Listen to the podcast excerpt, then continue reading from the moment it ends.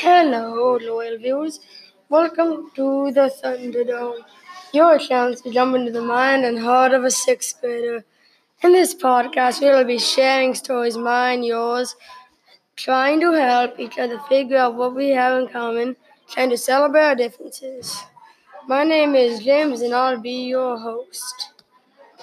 I'll be reading you a fiction story about how I got my name. Uh, my name is James, just as my father and my father's father and my father's father's father. This is a story of why my father's father's father got his name and why I got his name by extension. It all started with my father's father's father's father's James Ronnie. Boom. The unmistakable sound is gunfire. It came from the gun my partner as the crack shot winded.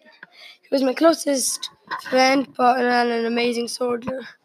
I see an enemy with a red coat aiming at someone. I aimed, shot, reloaded after, and reloaded after his body hit the dirt below his feet. But then I hear a cannon firing. I take cover and poke my gun over the side. They saw me. I fired in those last few moments.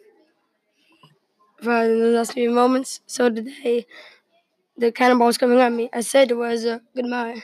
Is my my great great grandfather, his wife, named their son after me, after him. James, the second James, went to the army, and just as before, had his head blown off. He died a hero, yada yada yada. Now, on my grandpa, he never felt any connection with the other Jameses and had to kill one, or else he would alert the enemy. Finally, my father went to the army and retired a hero always was a coward.